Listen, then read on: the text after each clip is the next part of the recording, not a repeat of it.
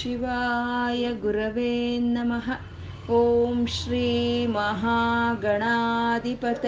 नमः ॐ श्रीललिताम्बिकायै नमः गुरुर्ब्रह्मा गुरुर्विष्णुः गुरुर्देवो महेश्वरः गुरुर्साक्षात् परब्रह्मा तस्मै श्रीगुरवे नमः श्रुतिस्मृतिपुराणानाम् आलयं करुणालयं नमामि भगवत्पादशङ्करं लोकशङ्करम् अज्ञानां जाह्नवीतीर्थं विद्यातीर्थं विवेकिनां सर्वेषां सुखदं तीर्थं भारतीतीर्थमाश्रये ಪರಮ ಶಿವನು, ದೇವದೇವನು, ಸ್ವಯಂ ಪ್ರಕಾಶಕನು ಆದಂಥ ಶಿವನು. ತನ್ನ ಶಕ್ತಿ ಜೊತೆ ಕೂಡಿದ್ರೆ ಮಾತ್ರ ತನ್ನ ಕೆಲಸಗಳು ತಾನು ಮಾಡೋದಕ್ಕೆ ಪ್ರಭಾವಿತನಾಗ್ತಾನೆ. ಹಾಗಿಲ್ಲ ಅಂತಂದರೆ ಅವನಲ್ಲಿ ಸ್ಪಂದನೇನೂ ಇರೋದಿಲ್ಲ. ಹರಿಹರ ಬ್ರಹ್ಮಾದರು ಆರಾಧನೆ ಮಾಡ್ತಾ ಇರೋವಂಥ ಅಮ್ಮನವ್ರನ್ನ ನಾವೊಂದು ನಮಸ್ಕಾರ ಹಾಕಬೇಕು ಅಂದ್ರು, ಒಂದು ಸ್ತೋತ್ರ ಹೇಳಬೇಕು ಅಂದರು, ಪುಣ್ಯ ಇದ್ದರೆ ಮಾತ್ರನೇ ಆಗುವಂಥ ಕೆಲಸ. ಗುರುಗಳು, ಅಮ್ಮನವರ ಒಂದು ಸ್ಥೂಲ ಶರೀರದ ವರ್ಣನೆಯನ್ನು ಮಾಡ್ತಾ ಇದ್ದಾರೆ. ಚುಬಕ ವರ್ಣ ಅಂದ್ರೆ ಗಲ್ಲದ ವರ್ಣನೆಯನ್ನ. ಅಂದ್ರೆ ಅದು ಅವು ಅವೌಚಿ ಅವು ಅದು ವರ್ಣನೆ ಮಾಡೋಕ್ಕೂ ಸಾಧ್ಯ ಇಲ್ಲ. ಔಪಮ್ಯ ರಹಿತಂ ಅಂತ ಹೇಳ್ತಾನೆ ಆ ಚುಬಕವಕ್ಕೆ ಒಂದು ಸಾದೃಶ್ಯವನ್ನು ಕೊಡ್ತಾ ಇದ್ದಾರೆ. ಅಮ್ಮನವರ ಚುಬುಕವನ್ನ ಪರಮೇಶ್ವರನು, ಅಮ್ಮನವ್ರಿಗೆ ಸ್ವತಃಗ ತಾನು ಲಜ್ಜೆ ಸ್ವಭಾವ ಅಲ್ವಾ? ಹೆಣ್ಣಿಗೆ ಸ್ವತಃವಾಗಿ ಇರುವಂತ ಒಂದು ಲಜ್ಜೆ ಸ್ವಭಾವದಿಂದ ಅಮ್ಮನವ್ರ ತಲೆ ಬಗ್ಗಿಸ್ಕೊಂಡಿರ್ಬೇಕಾದ್ರೆ ಆ ಪರಮಶಿವನು ತನ್ನ ಕೈಗಳಿಂದ ಅಮ್ಮನವರ ಒಂದು ಗಲ್ಲವನ್ನು ಎತ್ತು ಹಿಡಿದು ಎತ್ತು ಹಿಡಿತಾನೆ ಅಂತ. ಅದರಲ್ಲಿ ಒಂದು ಸಾದೃಶ್ಯವನ್ನು ತೋರಿಸಿದ್ದಾರೆ ಗುರುಗಳು, ಒಂದು ಉಪಮಾನವನ್ನು ಕೊಟ್ಟಿದ್ದಾರೆ. ಅಮ್ಮನವರ ಮುಖ ಅನ್ನೋದು ಒಂದು ದರ್ಪಣವಾದರೆ, ಆ ಅಮ್ಮನವರ ಒಂದು ಗಲ್ಲ ಅನ್ನೋದು ಆ ದರ್ಪಣಕ್ಕಿರೋ ಅಂತ ಹಿಡಿ ಅಂತ, ಒಂದು ಹ್ಯಾಂಡ್ ಮಿರರ್ ಅಂತ. ಹಾಗೆ ಆ ಮಿರರ್ ಹ್ಯಾಂಡ್ ಮಿರರ್ನ ಹ್ಯಾಂಡ್ ಹಿಡ್ಕೊಂಡು ನಾವು ಮಿರರ್ ಹೇಗೆ ನೋಡ್ಕೊಳ್ತೀವೋ, ಹಾಗೆ ಪರಮಶಿವನು ಅಮ್ಮನವರ ಒಂದು ಚುಬಕವನ್ನು ಹಿಡ್ಕೊಂಡು ಅಮ್ಮನವರ ಮುಖದಲ್ಲಿ ಅವನ ಮುಖವನ್ನು ಕಾಣ್ದ ಅಂತ ಒಂದು ಉಪಮಾನವನ್ನು ಕೊಡ್ತಾ ಕೊಡ್ತಾ ಇದ್ದೀನಿ ಅಷ್ಟೇನಮ್ಮ ಇದೇನು ಔಪಮ್ಯ ರಹಿತಂ ಇದೇನು ಔಚಿತ್ಯವಾಗಿ ಏನು ಇಲ್ಲ. ಯಾಕೆಂದ್ರೆ ಅಮ್ಮನವರ ಒಂದು ಚುಬಕವನ್ನ ಯಾವುದಕ್ಕೂ ಹೋಲಿಕೆ ಮಾಡೋದಕ್ಕಾಗೋದಿಲ್ಲ ಅಂತ ವಶಿನ್ಯಾದಿ ವಾಗ್ದೇವತೆ ಸಹ ಒಪ್ಕೊಂಡಿದ್ದಾರೆ. ಧನಾಕಲಿತ ಸಾದೃಶ್ಯ, ಚುಬುಕ ಶ್ರೀ ವಿರಾಜಿತ ಅಂತ. ಹಾಗೆ ಅಮ್ಮನವರ ಒಂದು ಕಂಠದ ವರ್ಣನೆಯನ್ನು ಮಾಡ್ತಾರೆ. ಅಮ್ಮನವರ ಕಂಠ, ಅಮ್ಮನವರ ಮುಖ ಅನ್ನೋದು ಒಂದು ಪದ್ಮವಾದರೆ ಅಮ್ಮನವರ ಕಂಠ ಅನ್ನೋದು ಆ ಪದ್ಮಕ್ಕಿರೋ ಒಂದು ತಾ, ಒಂದು ತಾವರೆ ದಣ, ಏನಂತಾರೆ, ತಾವರೆ ನಾಳ. ತಾವರೆ ತ ಇದು ಅಂತಾರಲ್ವ, ದಂಟು. ತಾವ್ರೆ ದಂಟು ಅಂತಾರೆ, ನಾಳ. ಆ ಪದ್ಮಕ್ಕಿಲ್ ಪದ್ಮಕ್ಕೆ ಇರೋ ಅಂತ ಒಂದು ನಾಳದ ಹಾಗೆ ಇದೆ ಅಮ್ಮ. ನಿನ್ನ ಮುಖ ಅನ್ನೋ ಪದ್ಮಕ್ಕೆ ನಿನ್ನ ಒಂದು ಕಂಠ ಅಂತ ಗುರುಗಳು ಅಲ್ಲಿ ವರ್ಣನೆ ಮಾಡಿದ್ರು. ಆಮೇಲೆ ಆ ಕಂಠದ ಮೇಲೆ ಇರೋ ಅಂತ ಒಂದು ಮೂರು ರೇಖೆಗಳ ಬಗ್ಗೆ ಗುರುಗಳು ಒಂದು ಉಪಮಾನವನ್ನು ಕೊಡ್ತಾ ಇದ್ದಾರೆ. ಅಮ್ಮನವರು ಕಂಠದ ಮೇಲೆ ಮೂರು ರೇಖೆಗಳು ಇದೆ ಅಂದ್ರೆ ಸರ್ವ ಸಾಮುದ್ರಿಕ ಲಕ್ಷಣಗಳೊಂದಿಗೆ ಇರೋವಂಥ ಸುಲಕ್ಷಣವಾದಂತ ಒಂದು ವಿಗ್ರಹ ಅಮ್ಮನವ್ರದ್ದು. ಅಂದ್ರೆ ಅಮ್ಮನವರ ಒಂದು ಕಂಠ ಅನ್ನೋದು ವಿಧ ವಿಧವಾದಂಥ ಒಂದು ರಾಗಗಳಿಗೆ ನಿಲಯವಾಗಿರೆ ಆ ವಿಧ ವಿಧವಾಗಿ ಇರೋವಂಥ ರಾಗಗಳಿಗೆ ನಿಲಯವಾಗಿರುವಂಥ ಅಮ್ಮನವರ ಕಂಠ, ಆ ಕಂಠದ ಮೇಲೆ ಇರೋವಂಥ ಒಂದು ಮೂರು ಗೆರೆಗಳು, ಆ ರಾಗಗಳಲ್ಲಿ ಇರೋವಂಥ ಗತಿ, ಗಮನ, ಗೀತ, ಗತಿ, ಗಮನ, ಗತಿ, ಗಮಕ ಗೀತೆಗಳನ್ನು ಸೂಚನೆ ಮಾಡ್ತಾ ಇದೆ. ಹಾಗೆ ಶಬ್ ಪಂಚಮ, ಹಾಗೆ ಮಧ್ಯಮ ಮತ್ತೆ ಗಾಂಧಾರ ಷಡ್ಜ ಶ್ರುತಿಗಳನ್ನು ಅದು ಸಂಕೇತ ಮಾಡ್ತಾ ಇದೆ ಅಂತ ಗುರುಗಳು ಆ ಕಂಠೆ, ಕಂಠದ ಮೇಲೆ ಇರೋವಂಥ ಒಂದು ರೇಖೆಗಳನ್ನು ವರ್ಣನೆ ಮಾಡ್ತಾ ಇದ್ರೆ ಅಂತ ವರ್ಣನೆ ಮಾಡ್ತಾ ಇದ್ರೆ, ಹಾಗೆ ಇನ್ನೂ ಒಂದು ಒಂದು ಉಪಮಾನವನ್ನು ಕೊಡ್ತಾ ಇದ್ದಾರೆ. ಅಮ್ಮನವರ ಒಂದು ಕಂಠದ ಮೇಲೆ ಮೂರು ಗೆರೆಗಳಿದೆ ಅಂತ ಅಂದ್ರೆ ಆ ವಶಿನ್ಯಾದಿ ವಾಗ್ದೇವತೆಯರು ಅಮ್ಮನವರ ಕಂಠದ, ಕಂಠವನ್ನ ಹೇಗೆ ವರ್ಣನೆ ಮಾಡಿದ್ರು ಅಂದ್ರೆ ಕಾಮೇಶಬದ್ಧ ಮಾಂಗಲ್ಯ ಸ್ತೂತ್ರ ಶೋಭಿತ ಕಂದರ ಅಂತ ಅಂದ್ರು. ಅಂದ್ರೆ ಆ ಕಾಮೇಶನಿಂದ ಕಟ್ಟಿರೋ ಅಂತ ಒಂದು ಮಾಂಗಲ್ಯದೊಂದಿಗೆ ಅಮ್ಮನವರ ಕಂಠ ಶೋಭಾಯಮಾನವಾಗಿದೆ ಅಂತ ಅವರು ವರ್ಣನೆ ಮಾಡಿದ್ರು. ಅಂದ್ರೆ ಅಮ್ಮನವರ ಒಂದು ಮಾಂಗಲ್ಯವನ್ನ ನಾವು ಧ್ಯಾನ ಮಾಡಿದ್ರೆ, ಅಮ್ಮನವರ ಒಂದು ಮಾಂಗಲ್ಯವನ್ನು ದರ್ಶನ ಮಾಡಿದ್ರೆ ನಮಗೆ ಸರ್ವ ಮಂಗಳವೂ ಉಂಟಾಗುತ್ತೆ ಅಂತ. ಆದರೆ ಅಮ್ಮನವ್ರ ಮಾಂಗಲ್ಯ ನಾವು ನೋಡೋಕ್ಕಾಗುತ್ತಾ? ಅಮ್ಮ ಸಂಪ್ರದಾಯೇಶ್ವರಿ ಸದಾಶಿವನ ಕುಟುಂಬಿನಿ ಅಲ್ವಾ? ಆ ಮಾಂಗಲ್ಯವನ್ನು ತಾನು ಆಚೆ ಹಾಕಿರಲ್ಲ, ಒಳಗೆ ಹಾಕಿರ್ತಾಳೆ. ಮತ್ತೆ ಆ ಒಳಗೆ ಹಾಕಿರೋ ಅಂತ ಮಾಂಗಲ್ಯ ಹೇಗಿದೆ ಅಂತಂದ್ರೆ ಅದು ಒಂದು ಮೂರು ಎಳೆಗಳಾಗಿ ಇದೆಯಂತೆ ಆ ಮೂರು ಎಳೆಗಳಾಗಿರೋ ಅಂತ ಒಂದು ಮಂಗಳ ಸೂತ್ರವನ್ನ ಕಾಮೇಶನು ಮೂರು ಗಂಟೆಗಳನ್ನು ಹಾಕಿದಾನೆ ಅನ್ನೋದನ್ನ ಸಂಕೇತ ಮಾಡೋ ಹಾಗಿದೆಯೋ ಏನೋ ಅಮ್ಮ ನಿನ್ನ ಮೂರು ಗೆರೆಗಳು ಕಂಠದ ಮೇಲಿರೋ ಮೂರು ಗೆರೆಗಳು ಅಂತ ಗುರುಗಳು ಅಲ್ಲಿ ವರ್ಣನೆ ಮಾಡಿದ್ರು. ಇನ್ನು ಮುಂದಿನ ಶ್ಲೋಕ ಹೇಳ್ತೀರಾ? मृद्वीनां तव भुजलतानां चतसृणां चतुर्भिः सौन्दर्यं सरसिजभवः स्तौतिवदनैः नखेभ्यः सन्त्रस्यन् प्रथममथनातन्धकरिपोः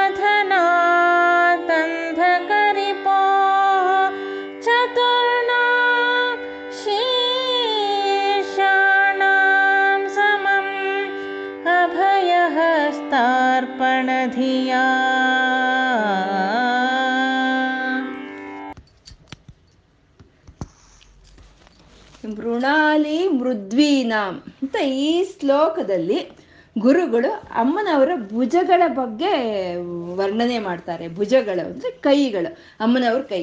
ಅಮ್ಮನವ್ರ ಕೈ ಎಷ್ಟು ಕೈ ಅಮ್ಮನವ್ರದ್ದು ನಮ್ಗ, ನಮ್ದಾದ್ರೆ ಎರಡು ಕೈ. ಅಮ್ಮನವ್ರದ್ದು ನಾಲ್ಕು ಭುಜಗಳು, ಅದು ಚತುರ್ಭುಜ ಅಂತ ಹೇಳ್ತಾರೆ. ಅಂದ್ರೆ ಅಮ್ಮನವ್ರದ್ದು ಚತುರ್ಭುಜ ನಾಲ್ಕು ಭುಜಗಳೇನಾ? ನಾಲ್ಕು ಕೈಗಳೇನಾ? ಅಂದ್ರೆ ಎಂಟು ಕ ಕೈಗಳು ಅಂತಾನು ವರ್ಣನೆ ಮಾಡಿದ್ದಾರೆ, ಮತ್ತೆ ಹದಿನಾರು ಕೈಗಳು ಅಂತಾನು ವರ್ಣನೆ ಮಾಡಿದ್ದಾರೆ.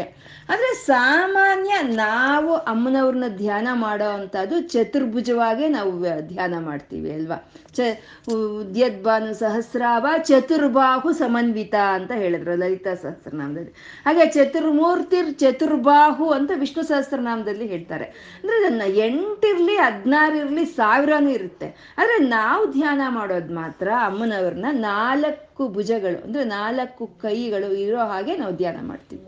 ಯಾಕೆ ಹಾಗೆ ನಾಲ್ಕು ಕೈಗಳು ಇರೋ ಹಾಗೆ ನಾವು ಧ್ಯಾನ ಮಾಡ್ತೀವಿ ಅಂತಂದ್ರೆ, ನಮಗೆ ಪುರುಷಾರ್ಥಗಳು, ಧರ್ಮಾರ್ಥ, ಕಾಮ, ಮೋಕ್ಷಗಳನ್ನ ಅಮ್ಮನವರು ನಾಲ್ಕು ಕೈಯಿಂದ ನಮಗೆ ಕೊಡ್ಲಿ ಅಂತ ಹೇಳಿ ನಾವು ಯಾವಾಗಲೂ ಅಮ್ಮನವರು ನಾಲ್ಕು ಕೈಗಳಿರೋ ಹಾಗೆ ನಾವು ಧ್ಯಾನ ಮಾಡ್ತೀವಿ.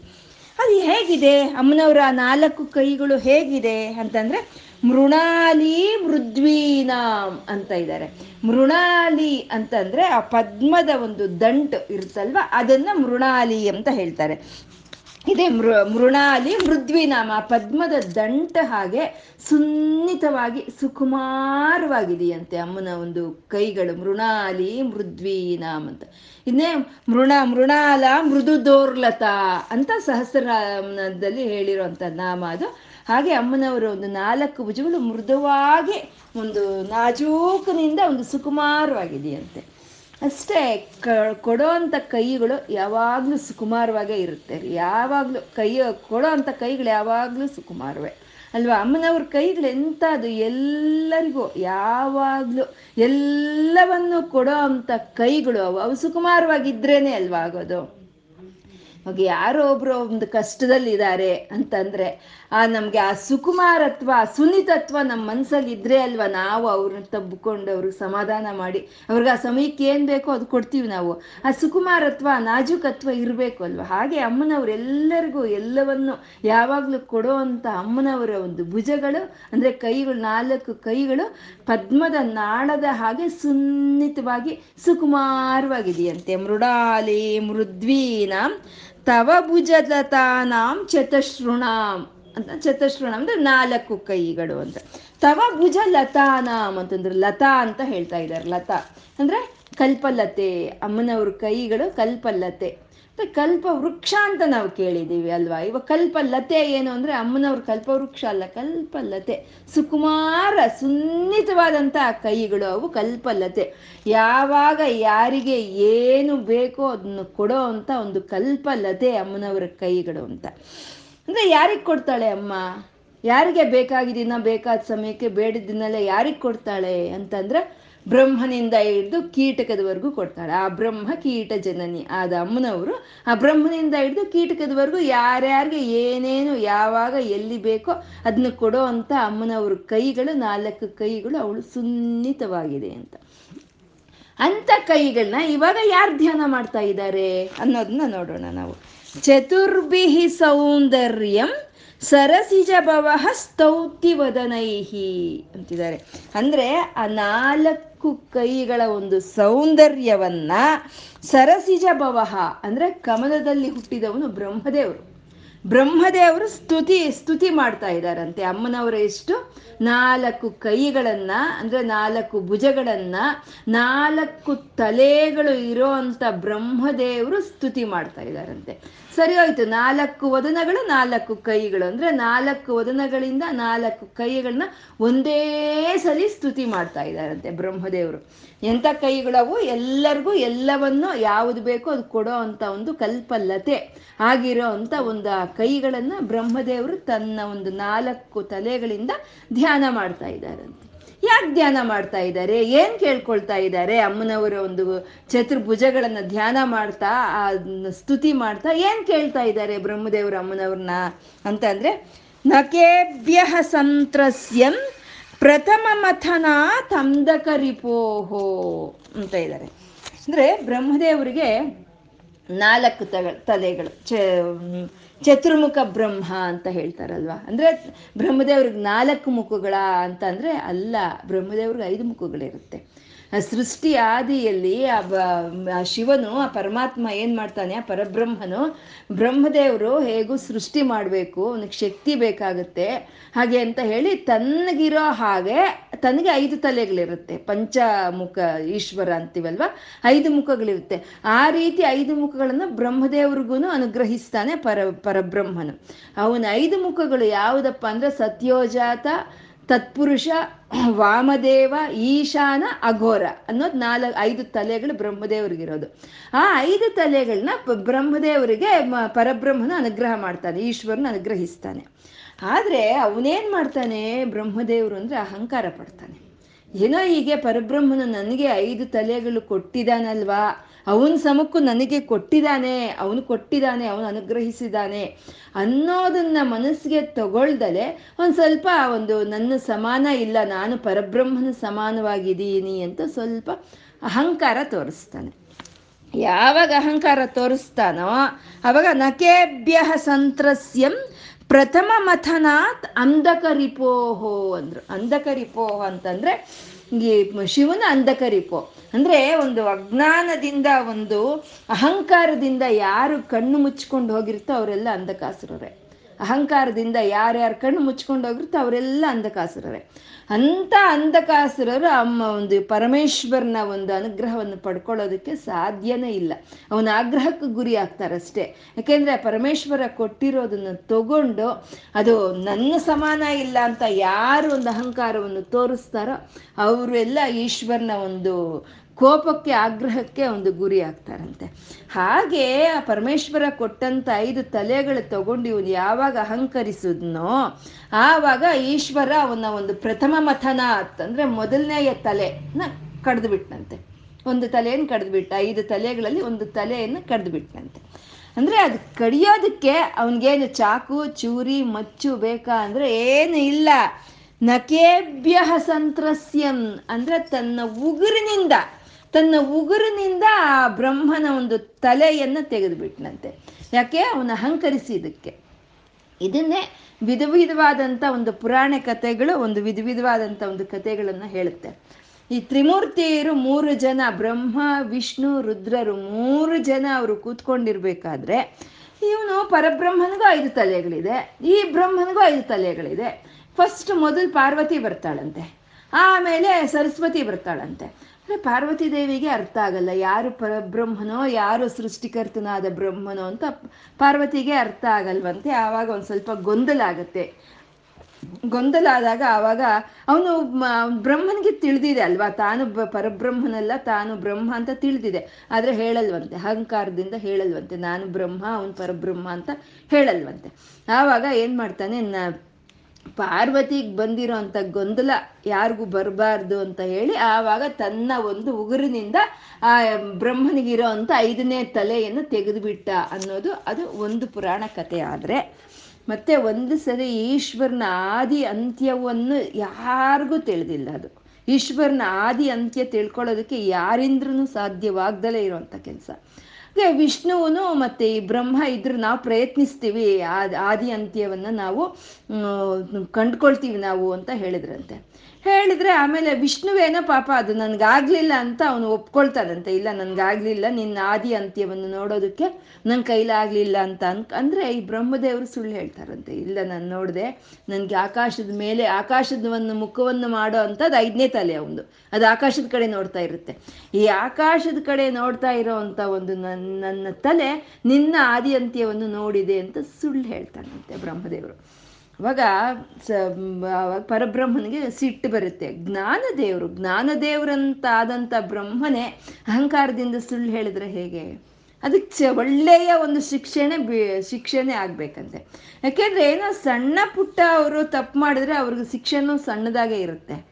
ದೊಡ್ಡವ್ರು ತಪ್ಪು ಮಾಡಿದ್ರೆ ಅವ್ರಿಗೆ ಶಿಕ್ಷೆ ಅವ್ರಿಗೆ ದೊಡ್ಡದಾಗೆ ಇರುತ್ತಂತೆ. ಆವಾಗ ಏನು ಮಾಡ್ದ, ಅವನ, ಅವನು ಒಂದು ಉಗುರುಗಳಿಂದ ಆ ಬ್ರಹ್ಮದೇವರ ಒಂದು ಐದನೇ ತಲೆ ಕತ್ತರಿಸ್ಬಿಟ್ನಂತೆ. ಅದು ನಕೇಭ್ಯ ಸಂತ್ರಸ್ಯನ್ ಪ್ರಥಮ ಮಥನ ತಂದಕರಿಪೋಹು ಅಂತ. ಹಾಗೆ ಜ್ಞಾನದೇವರಾದಂಥ ಬ್ರಹ್ಮದೇವರು ಅಹಂಕಾರ ಪಟ್ಟಿದ್ದಕ್ಕೆ ಆ ಪರಮಾತ್ಮ ಅವನು ಉಗುರುಗಳಿಂದ ಅವನೊಂದು ತಲೆಯನ್ನು ಕತ್ತರಿಸ್ಬಿಟ್ಟ ಅಂತ. ಜ್ಞಾನದೇವರೇ ಬ್ರಹ್ಮದೇವರೇ ಜ್ಞಾನದೇವ್ರೆ ಜ್ಞಾನವೇ ಆಗಿರಬಹುದು.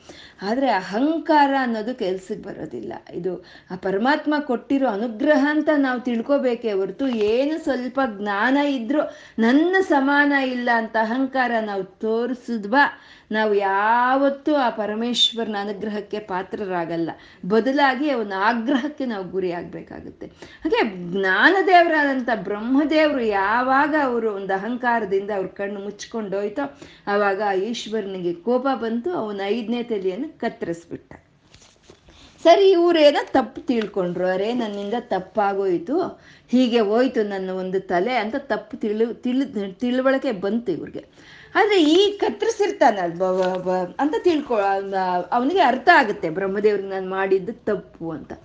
ಆವಾಗ ಏನು ಮಾಡಬೇಕು? ಈ ನಾಲ್ಕು ತಲೆಗಳನ್ನ ಉಳಿಸ್ಕೋಬೇಕು. ಅವನಿಗೋ ಆ ಈಶ್ವರನ ಒಂದು ಉಗುರು ಕಂಡ್ರೆ ಅದು ಅತೀ ಭಯ ಅನ್ನೋದು ಬಂದ್ಬಿಡುತ್ತೆ. ಈಶ್ವರನ ಉಗುರು ಕಂಡ್ರೇನೆ ಭಯ ಆಗೋಗುತ್ತೆ. ಬ್ರಹ್ಮದೇವರಿಗೆ ತಾನು ನಾಲ್ಕು ತಲೆಗಳನ್ನ ಉಳಿಸ್ಕೋಬೇಕು. ಅಂತಂದ್ರೆ ಯಾರನ್ನ ತಾನು ಶರಣ್ ಹೋಗೋಕ್ಕಾಗುತ್ತೆ? ಈಶ್ವರನ ಕೋಪಕ್ಕೆ ಎದುರೋಗೋರು ಯಾರು? ಅಂತ ಹೇಳಿ ನೋಡ್ತಾನೆ.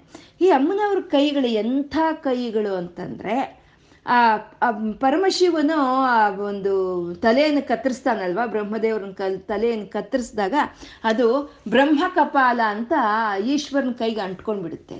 ಈಶ್ವರನ ಕೈಗೆ ಅಂಟ್ಕೊಂಡೋಗುತ್ತೆ ಆ ಬ್ರಹ್ಮ ಕಪಾಲ ಅನ್ನೋದು ಏನು ಅವನು ಈಶ್ವರನೇ ಆಗಿರ್ಬೋದು, ಆದರೆ ಇದು ಒಂಥರ ಬ್ರಹ್ಮಹತ್ಯ ದೋಷ ಬಂದಂಗೆ ಆಯ್ತಲ್ವಾ? ಅದು ನಿವಾರಣೆ ಆಗಬೇಕು ಅಂದರೆ ಯಾರು ನಿವಾರಣೆ ಮಾಡ್ತಾರೆ ಅದನ್ನ? ಅಂತಂದ್ರೆ ಅದು ಅಂಟ್ಕೊಂಡ್ಬಿಟ್ಟಿದೆ. ಎಲ್ಲಾದ್ರೂ ಕೈಗೆ, ಬಿಡ್ದಲೆ ಕೈಗೆ ಅಂಟ್ಕೊಂಡು ಬಿಟ್ಟಿದ್ರೆ ಬ್ರಹ್ಮ ಕಪಾಲ ಎಷ್ಟು ಕಷ್ಟ ಅಲ್ವಾ ಅದು. ಅವನಿಗೆ ಆ ಕಪಾಲದಿಂದ ಅವನಿಗೆ ಮೋಕ್ಷ ಸಿಕ್ಕಬೇಕು ಅಂದರೆ ಕಾಶಿಯಲ್ಲಿ ಅಮ್ಮನವರು ಅನ್ನಪೂರ್ಣೆಯಾಗಿ ಆ ಈಶ್ವರನಿಗೆ ಭಿಕ್ಷೆಯನ್ನು ಕೊಟ್ಟಾಗ ಆವಾಗ ಆ ಬ್ರಹ್ಮ ಕಪಾಲ ಅನ್ನೋದು ಆ ಈಶ್ವರನ ಕೈಯಿಂದ ಬೇರೆ ಆಗುತ್ತೆ. ಅದೇ ಅದು ಆ ರೀತಿ ಮೋಕ್ಷವನ್ನು ಅಮ್ಮನವರ ಒಂದು ಕೈಗಳು ಆ ಪರಮಾತ್ಮನ ಕಡೆ ತೋರಿಸುತ್ತೆ.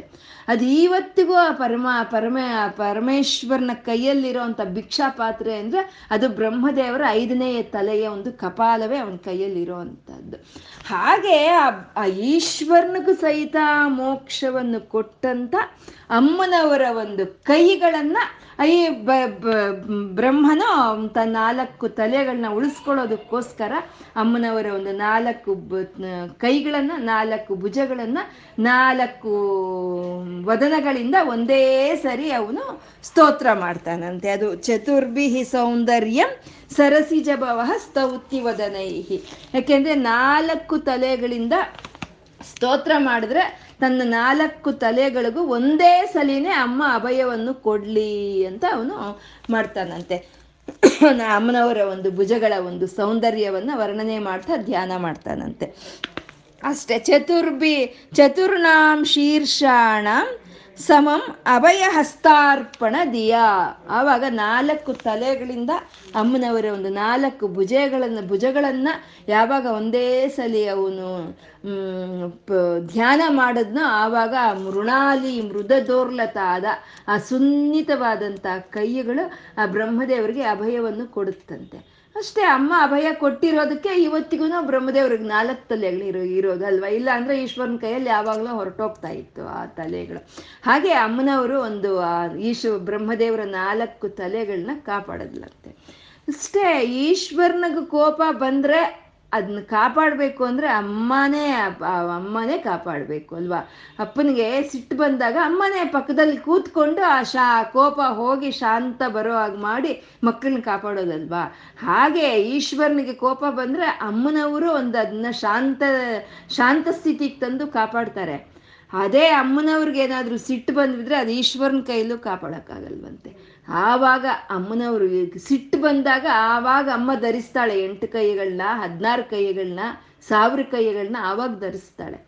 ಭಕ್ತರಿಗೆ ಪುರುಷಾರ್ಥಗಳನ್ನು ಕೊಡೋವಾಗ, ಧರ್ಮಾರ್ಥ, ಕಾಮ, ಮೋಕ್ಷಗಳನ್ನು ಕೊಡೋವಾಗ ಅಮ್ಮನವರು ಚತುರ್ಭುಜಗಳನ್ನೇ ಹೊಂದಿರ್ತಾರೆ.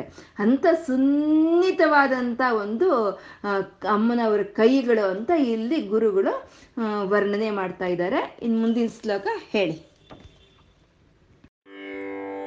नखानामुद्योतैः नवनलिनरागं विहसता।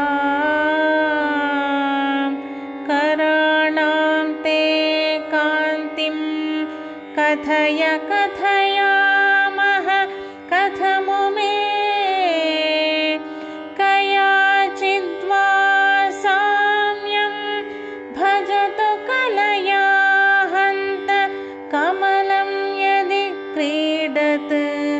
लक्ष्मीचरणतल लाक्षारसचणम्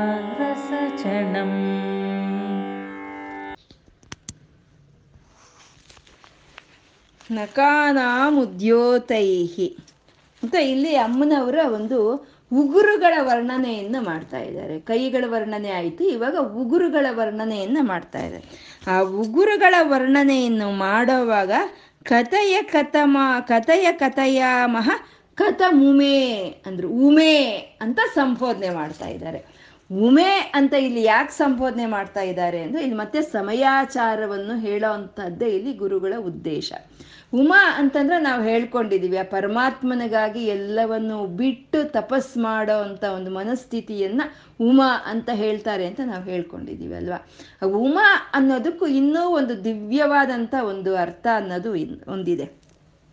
ಈ ಹಿಂದಿನ ಕಾಲದಲ್ಲಿ ಈ ಪ್ರಳ ಪ್ರಣವನಾದ, ಅಂದ್ರೆ ಓಂಕಾರ, ಆ ಓಂಕಾರನಾದವನ್ನ ಯಾರು, ಅಂದ್ರೆ ಇವಾಗ ಈ ಪ್ರವೃತ್ತಿಯಲ್ಲಿರೋ ಅಂದರೆ ಕುಟುಂಬಸ್ಥರು, ಮತ್ತೆ ಹೆಣ್ಮಕ್ಳು ಮತ್ತೆ ಈ ಸಣ್ಣ ಮಕ್ಕಳು ಯಾರು ಈ ಓಂಕಾರವನ್ನು ಬಾಯಲ್ ಸಹಿತ ಹೇಳ್ತಾ ಇರ್ಲಿಲ್ವಂತೆ. ಅದನ್ನ ಪ್ರಣವ ಅಂತ ಹೇಳ್ತಾರೆ. ಪ್ರಣವನಾದ ಅಂತ ಹೇಳ್ತಾರೆ. ಆ ಓಂಕಾರವನ್ನು ಬಾಯಲ್ ಸಹಿತ ಹೇಳ್ತಾ ಇರ್ಲಿಲ್ವಂತೆ. ಅದು ಏನಿದ್ದು ನಿವೃತ್ತಿಯಲ್ಲಿರೋ ಅವರು ಅಂದ್ರೆ ಈ ಸನ್ಯಾಸಿಗಳು, ಮತ್ತೆ ಈ ಋಷಿ ಮುನಿಗಳು, ಇವರು ಮಾತ್ರ ಓಂಕಾರವನ್ನ, ಪ್ರಣವನಾದವನ್ನ ಹೇಳ್ತಾ ಇದ್ರಂತೆ.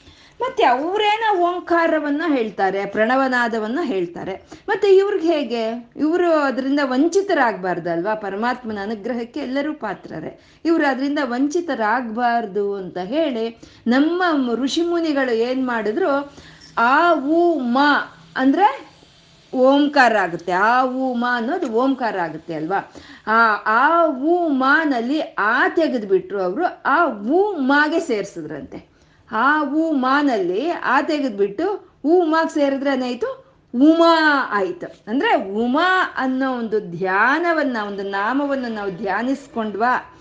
ಉಮಾ ಅನ್ನೋ ಒಂದು ನಾಮವನ್ನು ನಾವು ಜಪಿಸ್ಕೊಂಡ್ವಾ. ಅದು ಅದು ಓಂಕಾರವನ್ನು ಹೇಳ್ದಾಗೆ ಆಗುತ್ತಂತೆ. ಅಂದ್ರೆ ಓಂಕಾರ ಅನ್ನೋದು ಪರಮಾತ್ಮನ ಶಕ್ತಿಯನ್ನ ತೋರಿಸುವಂತಹದ್ದು. ಅಂದ್ರೆ ಉಮಾ ಅನ್ನೋ ನಾಮಕ್ಕೆ ಅಷ್ಟೇ ಶಕ್ತಿ ಇದೆ ಅಂತಂದ್ರೆ ಇದು ಪರಮಾತ್ಮನ ಶಕ್ತಿನೇ ಆಯ್ತಲ್ವಾ? ಅಂದ್ರೆ ಅಮ್ಮನವ್ರಿಗೂ ಉಮಾಗೂ ಪರಬ್ರಹ್ಮನಿಗೂ ಉಮಾಗೂ ಏನು ವ್ಯತ್ಯಾಸ ಇಲ್ಲ ಅಂತ ಇಲ್ಲಿ ಸಮಯಾಚಾರವನ್ನು ಹೇಳ್ತಾ ಇದ್ದಾರೆ. ಅಂದ್ರೆ ಆ ಶಿವನು ಒಂದೇ, ಉಮಾನು ಒಂದೇ ಅಂತ. ಅದಕ್ಕೆ ಸೋಮ ಅಂತ ಹೇಳ್ತಾರೆ. ಸೋಮ ಅಂದ್ರೆ ಸಾ ಉಮಾ ಸೋಮ ಅಂತ. ಆ ಉಮಾ ಜೊತೆನೇ ಇರೋ ಅವನು ಸ ಈಶ್ವರ್, ಅವನು ಸೋಮ ಅಂತ ಹೇಳೋವಂಥದ್ದು ಹೀಗೆ ಉಮಾ ಅಂತ ಇಲ್ಲಿ ಸಂಬೋಧನೆ ಮಾಡಿದ್ರು. ಉಮಾ ಅಂತ ಇಲ್ಲಿ ಯಾಕೆ ಸಂಬೋಧನೆ ಮಾಡಿದ್ರು ಅಂತಂದ್ರೆ, ಇಲ್ಲಿ ಹೇಳ್ತಾ ಇರೋ ಅಂಥದ್ದು ಅಮ್ಮನವರು ಉಗುರುಗಳನ್ನು ಹೇಳ್ತಾ ಇದ್ದಾರೆ ಗುರುಗಳು. ಅಂದ್ರೆ ಉಗುರ್ನ ಉಗುರುಗಳನ್ನ ಹೇಳಿದ್ರು, ಹೃದಯವನ್ನ ಹೇಳಿದ್ರು, ಸಮಯಾಚಾರವನ್ನು ಮಾತ್ರ ಬಿಡಬಾರ್ದು, ಅದು ಉಗ್ರೇ ಆಗಿರಬಹುದು. ಅಥವಾ ಹೃದಯವನ್ನಾದರೂ ಹೇಳಿರ್ಬೋದು. ಸಮಯಾಚಾರ ಬಿಡಬಾರ್ದು ಅಂತ ಹೇಳಿ ಇಲ್ಲಿ ಗುರುಗಳು ಉಮಾ ಉಮೆ ಅಂತ ಇಲ್ಲಿ ಸಂಬೋಧನೆ ಮಾಡ್ತಾ ಇದ್ದಾರೆ. ಇದು ನಕಾನಾಮುದ್ಯೋತೈಹಿ ನವನಲಿನ ರಾಗಂ ವಿಹಸತಾಂ ಅಂತಿದ್ದಾರೆ. ಅಂದ್ರೆ ಅಮ್ಮನವರ ಉಗುರುಗಳು ಹೇಗಿದೆ ಅಂತಂದ್ರೆ ಆವಾಗ ತಾನೇ ಬಿಟ್ಟಿರೋ ಅಂತ ಒಂದು ತಾವರೆಯ ಒಂದು ಮೊಗ್ಗು ತರ ಇದೆ ಅಂತ ಹೇಳೋಣ ಅಂದ್ರೆ ಅದು ಹಾಗಲ್ಲ. ವಿಹಸತಾಂ ಅದು ಹಾಗೆ ಹೇಳಕ್ಕಾಗಲ್ಲ. ಹಾಗೆ ವಿಪರೀತವಾದಂಥ ಅರುಣವರ್ಣದಲ್ಲಿ ಇರೋ ಅಂಥ ಒಂದು ನಿನ್ನ ಒಂದು ಉಗುರುಗಳು ಹೇಗಿದೆ ಅನ್ನೋದನ್ನ ಹೋಲಿಕೆ ಕೊಡೋಣ, ವರ್ಣನೆ ಮಾಡೋಣ ಅಂದರೆ ಅದು ನನ್ನ ಕೈಲಿ ಆಗ್ತಾ ಇಲ್ಲಮ್ಮ.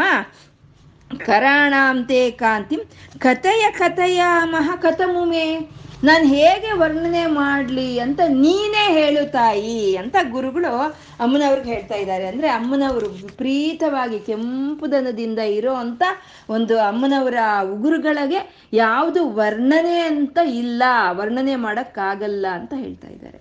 ಅಂದ್ರೆ ಅಮ್ಮನವರ ಉಗುರುಗಳು ಅಷ್ಟು ಕೆಂಪು ವರ್ಣದಲ್ಲಿ ಇದೆಯಂತೆ. ಅಂದ್ರೆ ಉಗುರು ಕೆಂಪುದ ಕೆಂಪಾಗಿರೋ ಅಂಥ ಉಗುರುಗಳು ಅಂದ್ರೆ ಅದು ಸಂಪೂರ್ಣವಾದಂಥ ಒಂದು ಆರೋಗ್ಯಕ್ಕೆ ಸಂಕೇತವನ್ನು ಕೊಡುವಂತಹದ್ದು. ಯಾರ ಉಗುರುಗಳಾದ್ರೆ ಸಂಪೂ ಒಂದು ಕೆಂಪಾಗಿರುತ್ತೋ ಅವರು ಸಂಪೂರ್ಣವಾಗಿ ಆರೋಗ್ಯವಾಗಿ ಇರ್ತಾರೆ ಅಂತ. ಈ ಉಗುರುಗಳಂದ್ರೆ ಈ ಉಗುರುಗಳು ಏನು? ಇವು ಈ ಕೇಶಗಳ ಒಂದು ಡೆಡ್ ಸೆಲ್ಸ್ ಅಂತೀವಲ್ವ ನಾವು? ಈ ಕೂದಲಗಳ ಒಂದು ಸತ್ತ ಕಣಗಳಿಂದ ಬಂದಿರೋ ಅಂಥ ಉಗುರುಗಳೇ ಇವು. ಆದ್ರೆ ಈ ಉಗುರುಗಳು, ಈ ಬೆರಳುಗಳಿಗೆ ರಕ್ಷಣೆ ಕೊಡೋ ಅಂಥದ್ದು, ಮತ್ತೆ ಈ ಕೈಗೆ ಸೌಂದರ್ಯವನ್ನು ತರೋ ಅಂಥದ್ದು ಈ ಉಗುರುಗಳು. ಇವು ಕೆಂಪು ದನದಲ್ಲಿ ಇದೆ ಅಂದ್ರೆ ಆರೋಗ್ಯಕ್ಕೆ ಸೂಚನೆಯನ್ನು ಕೊಡೋ ಅಂಥದ್ದು. ಅದೇ ಈ ಉಗುರುಗಳು ಒಂದು ಹರ್ಷಣದ ಬಣ್ಣದಲ್ಲಿ ಇದೆ ಅಂತ ಅಂದ್ರೆ ಅಲ್ಲಿ ಜಾಂಡೀಸ್ ಇದೆ ಅಂತ ಅರ್ಥ. ಮತ್ತೆ ಇದೇ ಉಗುರುಗಳು ಬಿಳಿ ಬಣ್ಣದಲ್ಲಿ ಇದೆ ಅಂತ ಅಂದ್ರೆ ಅಲ್ಲಿ ರಕ್ತದ ಒಂದು ತೊಂದರೆ ಇದೆ ಅಂತ ಅರ್ಥ. ಒಂದು ರಕ್ತ ಕಮ್ಮಿ ಇರೋವಂಥದ್ದು ಅನಿಮಿಕ್ ಅಂತೀವಲ್ವ? ಹಾಗೆ ಇರೋ ಅಂತ ಹೇಳೋವಂಥದ್ದು ಮತ್ತೆ ಈ ಉಗುರುಗಳು ಏನಾದರೂ ಕಪ್ಪು ವರ್ಣದಲ್ಲಿ ಇದ್ರೆ ನಮಗೆ ಆಕ್ಸಿಜನ್ ಕಮ್ಮಿ ಇದೆ ಅಂತ ಒಂದು ಸೂಚನೆಯನ್ನು ಕೊಡುತ್ತೆ. ಮತ್ತೆ ಈ ಉಗುರುಗಳ ಮೇಲೆ ಒಂದು ಡಾಟ್ಸ್ ಡಾಟ್ಸ್ ಡಾಟ್ಸ್ ಆಗಿ ಏನಾದರೂ ಇತ್ತು ಅಂತಂದ್ರೆ ಅದು ಒಂದು ಮೂಳೆಗಳ ಒಂದು ತೊಂದರೆಯನ್ನು ತೋರಿಸುತ್ತೆ. ಮತ್ತೆ ಈ ಉಗುರುಗಳು ಸೀಳಿ ಅಲ್ಲಲ್ಲಿ ಕಟ್ಟಾಗಿ ಕಟ್ಟಾಗಿ ಇದೆ ಅಂದ್ರೆ ಅದು ಥೈರಾಯ್ಡ್ ಅನ್ನು ತೋರಿಸುತ್ತಂತೆ. ಅಂದ್ರೆ ಅದು ಸತ್ತೋಗಿರೋ ಒಂದು ಕೂದಲಿನ ಕಣಗಳಿಂದ ಬಂದಿರೋ ಅಂತ ಒಂದು ಉಗುರುಗಳಾದ್ರೂ ಅವು ಆ ಕೈಗೆ ಅಂತ ಸೌಂದರ್ಯವನ್ನು ತಂದು ಕೊಡ್ತಾ ಆ ಬೆರಳುಗಳಿಗೆ ಅಷ್ಟು ರಕ್ಷಣೆಯನ್ನು ಕೊಡ್ತಾ, ನಮ್ಮ ಆರೋಗ್ಯವನ್ನು ಅದು ಸೂಚನೆ ಮಾಡೋ ಅಂಥದ್ದಂತೆ ಅದು ಆ ಉಗುರುಗಳು. ಹಾಗೆ ಅಮ್ಮನವರ ಒಂದು ಒಂದು ಬೆರಳುಗಳು ಹೇಗಿದೆ ಅಂದ್ರೆ ಕೆಂಪು ವರ್ಣದಲ್ಲಿ ಸಂಪೂರ್ಣವಾದ ಆರೋಗ್ಯವನ್ನು ತೋರಿಸ್ತಾ ಇದೆಯಂತೆ. ಅಂದ್ರೆ ಅದು ಸಹಜವಾಗಿರುವಂಥ ಒಂದು ಕೆಂಪು ವರ್ಣ. ಇವಾಗ ನಾವಾದ್ರೆ ನಾವೇನು ಆರೋಗ್ಯದ ಕಡೆ ನಮಗೇನು ಅಂಥ ಒಂದು ಇದು ಇರೋದಿಲ್ಲ. ಏನೋ ಸಿಕ್ಕಿದ್ದು ಜಂಕ್ ಫುಡ್ ಎಲ್ಲ ತಿಂತೀವಿ ಆಯಿಲ್ ಫುಡ್ ಎಲ್ಲ ತಿಂತೀವಿ, ಏಳು ಗಂಟೆವರೆಗೂ ಮಲಗಿರ್ತೀವಿ. ಎಲ್ಲ ಮಾಡಿ ಈ ಉಗುರುಗಳಿಗೆ ಒಂದು ಕೆಂಪು ಬಣ್ಣದ ಒಂದು ನೈಲ್ ಪಾಲಿಶ್ ಹಾಕ್ಕೊಳ್ತೀವಿ, ಅಲ್ವಾ? ಹಾಗಲ್ಲ, ಅಮ್ಮನವ್ರದ್ದು ಸಹಜವಾಗಿ ಕೆಂಪಾಗಿದೆಯಂತೆ ಅಮ್ಮನವರು ಗುರುಗಳು. ಅದು ತುಂಬಿದ ಆರೋಗ್ಯದಿಂದ ಇದೆಯಂತೆ. ಅಂತ ಕೆಂಪು ವರ್ಣದಲ್ಲಿ ಇರುವಂತ ಉಗುರುಗಳನ್ನ ಯಾವುದಕ್ಕಮ್ಮ ಹೋಲಿಸ್ಲಿ ನಾನು ಅಂತ ಗುರುಗಳು ಇಲ್ಲಿ ಕೇಳ್ತಾ ಇದ್ದಾರೆ. ಅದು ನಕಾನಾಮುದ್ಯೋತೈಹಿ ನವನಲಿನ ರಾಗಂ ವಿಹಸತಾಂ. ಕರಾಣಾಂತೆ ಕಾಂತಿಂ, ಕಥಯ ಕಥಯ ಮಹ ಕಥಮುಮೆ ಹೇಗೆ ವರ್ಣಿಸ್ಲಿ ನಾನು ಅಂತ ಹೇಳ್ತಾ ಇದ್ದಾರೆ. ಮತ್ತೆ ಕಯಾಚಿದ್ವಾ ಸಾಮ್ಯಂ ಭಜತು ಕಲೆಯ ಹಸ್ತ ಕಮಲಂ ಅಂತಿದ್ದಾರೆ. ಅಂದ್ರೆ ಅಮ್ಮನವರ ಒಂದು ಈ ಅಂಗೈ ಅಂತೀವಲ್ವಾ?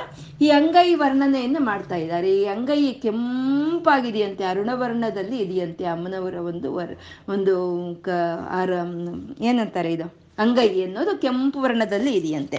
ಅದನ್ನ ಹೇಗೆ ಅದನ್ನ ಅದನ್ನ ಹೇಗೆ ಹೊಲಿಸ್ಬೋದು ನಾನು ಅಕಸ್ಮಾತ್ ಹೊಲಿಸಿದ್ರೆ ಅಂತಂದ್ರೆ ಕ್ರೀಡಾ ಲಕ್ಷ್ಮೀ ಚರಣತಲ ಲಾಕ್ಷಾ ರಸಚಣಂ ಅಂದರೆ ಲಕ್ಷ್ಮೀ ದೇವಿಗೆ ಪದ್ಮ ಅಂದರೆ ಅಮ್ಮನ ಲಕ್ಷ್ಮೀ ದೇವಿಗೆ ತುಂಬ ಇಷ್ಟ. ಅದಕ್ಕೆ ಪದ್ಮಿನಿ, ಪದ್ಮಪ್ರಿಯೆ, ಪದ್ಮಹಸ್ತೆ, ಪದ್ಮಾಕ್ಷೆ ಅಂತ ಎಲ್ಲ ನಾವು ಹೇಳ್ತೀವಲ್ವ ನಾವು ಅಮ್ಮನ ಲಕ್ಷ್ಮೀ ದೇವಿಗೆ. ಆ ಲಕ್ಷ್ಮೀ ದೇವಿಗೆ ಪದ್ಮ ಅಂದರೆ ಅನ್, ಅಷ್ಟು ಇಷ್ಟ. ಹಾಗಾಗಿ ಯಾವಾಗಲೂ ತಾನು ಪದ್ಮದಲ್ಲಿ ಕೂತಿರ್ತಾಳೆ ಇಲ್ಲ ಅಂದರೆ ಪದ್ಮದಲ್ಲಿ ಕಾಲಿಟ್ಕೊಂಡು ನಿಂತಿರ್ತಾಳೆ. ಹಾಗೆ ಪದ್ಮದಲ್ಲಿ ಕಾಲಿಟ್ಕೊಂಡು ಅಲ್ಲಿ ಕ್ರೀಡಿಸ್ತಾ ಇರೋಂಥ ಲಕ್ಷ್ಮೀದೇವಿಯ ಕಾ ಪಾದಗಳಿಗೆ ಪಾರಾಣಿ ಹಚ್ಕೊಂಡಿರ್ತಾಳೆ ಲಕ್ಷ್ಮೀದೇವಿ. ಆ ಪಾರಾಣಿ ಏನಾದರೂ ಆ ಪದ್ಮಕ್ಕೆ ಹೋಗಿ ತಗಲಿದ್ರೆ, ಆವಾಗ ಬೇಕಾದ್ರೆ ಆ ಒಂದು ಕೆಂಪುದನವನ್ನ ನಿನ್ನ ಅಂಗೈಗೆ ಹೋಲಿಸಿದ್ರೆ ಹೋಲಿಸ್ಬಹುದು. ಆದರೆ ಅದನ್ನು ಹೋಲ್ಸೋಕ್ಕಾಗಲ್ಲ, ಅದಕ್ಕಿಂತ ಇನ್ನೂ ಉತ್ತಮವಾಗಿದೆ ನಿನ್ನ ಅಂಗೈನ ಒಂದು ಬಣ್ಣ ಅಂತ ಇಲ್ಲಿ ಗುರುಗಳು ಹೇಳ್ತಾ ಇದ್ದಾರೆ. ಅಂದರೆ ಇದರ ಅರ್ಥ ಇಷ್ಟೇ. ಲಕ್ಷ್ಮೀದೇವಿ ಪಾದಗಳಿಂದ ನಮಗೆ ಸಿಕ್ಕೋ ಅಂಥದ್ದು ಅಷ್ಟೈಶ್ವರ್ಯಗಳು. ಲಕ್ಷ್ಮೀದೇವಿ ನಮ್ಗೆ ಅಷ್ಟೈಶ್ವರ್ಯಗಳನ್ನ ಕೊಡ್ತಾಳೆ. ಆದರೆ ಆ ಲಲಿತೆ ತನ್ನ ಕೈಯಿಂದ ಕೊಡೋ ಅಂಥದ್ದು ಮೋಕ್ಷ. ಅಂದರೆ ಈ ಐಶ್ವರ್ಯಗಳಿಗಿಂತ ಶಾಶ್ವತವಾದಂಥ ಒಂದು ಮೋಕ್ಷವೇ ಶ್ರೇಷ್ಠವಾಗಿರೋ ಅಂಥದ್ದು ಅಂತ ಇದು ಹೇಳೋ ಅಂಥ ಒಂದು ಭಾವನೆಯನ್ನು ಇಲ್ಲಿ ಗುರುಗಳು ಈ ಶ್ಲೋಕದ ಮೂಲಕ ನಮಗೆ ತಿಳಿಸ್ತಾ ಇದ್ದಾರೆ. ಇನ್ನು ಮುಂದೆ ಒಂದು ನಾಲ್ಕು ಶ್ಲೋಕಗಳು ಅಮ್ಮನವರ ಒಂದು ವಕ್ಷಸ್ಥಲಗಳ ಒಂದು ವರ್ಣನೆಯನ್ನ ಮಾಡ್ತಾರೆ ಗುರುಗಳು. ಸಮಂ ದೇವಿ ಸ್ಕಂದ ದ್ವಿಪವದನ ಪೀತಂ ಸ್ತನಯುಗಂ ತವೇದಂ ನಖೇದಂ हरतु सततं प्रस्नुतमुखं यदा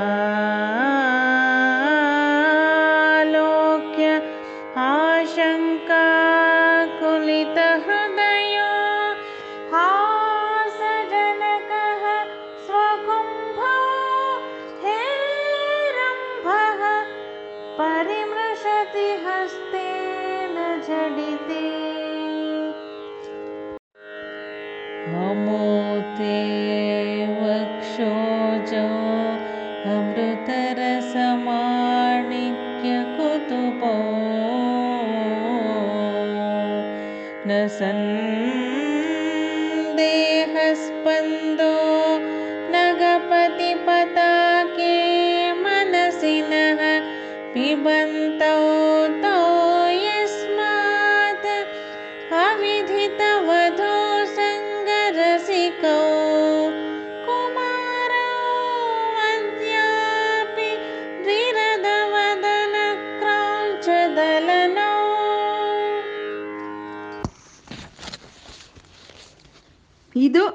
ಅಮ್ಮನವರ ಒಂದು ವಕ್ಷಸ್ಥಳಗಳ ಒಂದು ವರ್ಣನೆಯನ್ನ ಮಾಡ್ತಾ ಇದ್ದಾರೆ ಇಲ್ಲಿ ಗುರುಗಳು.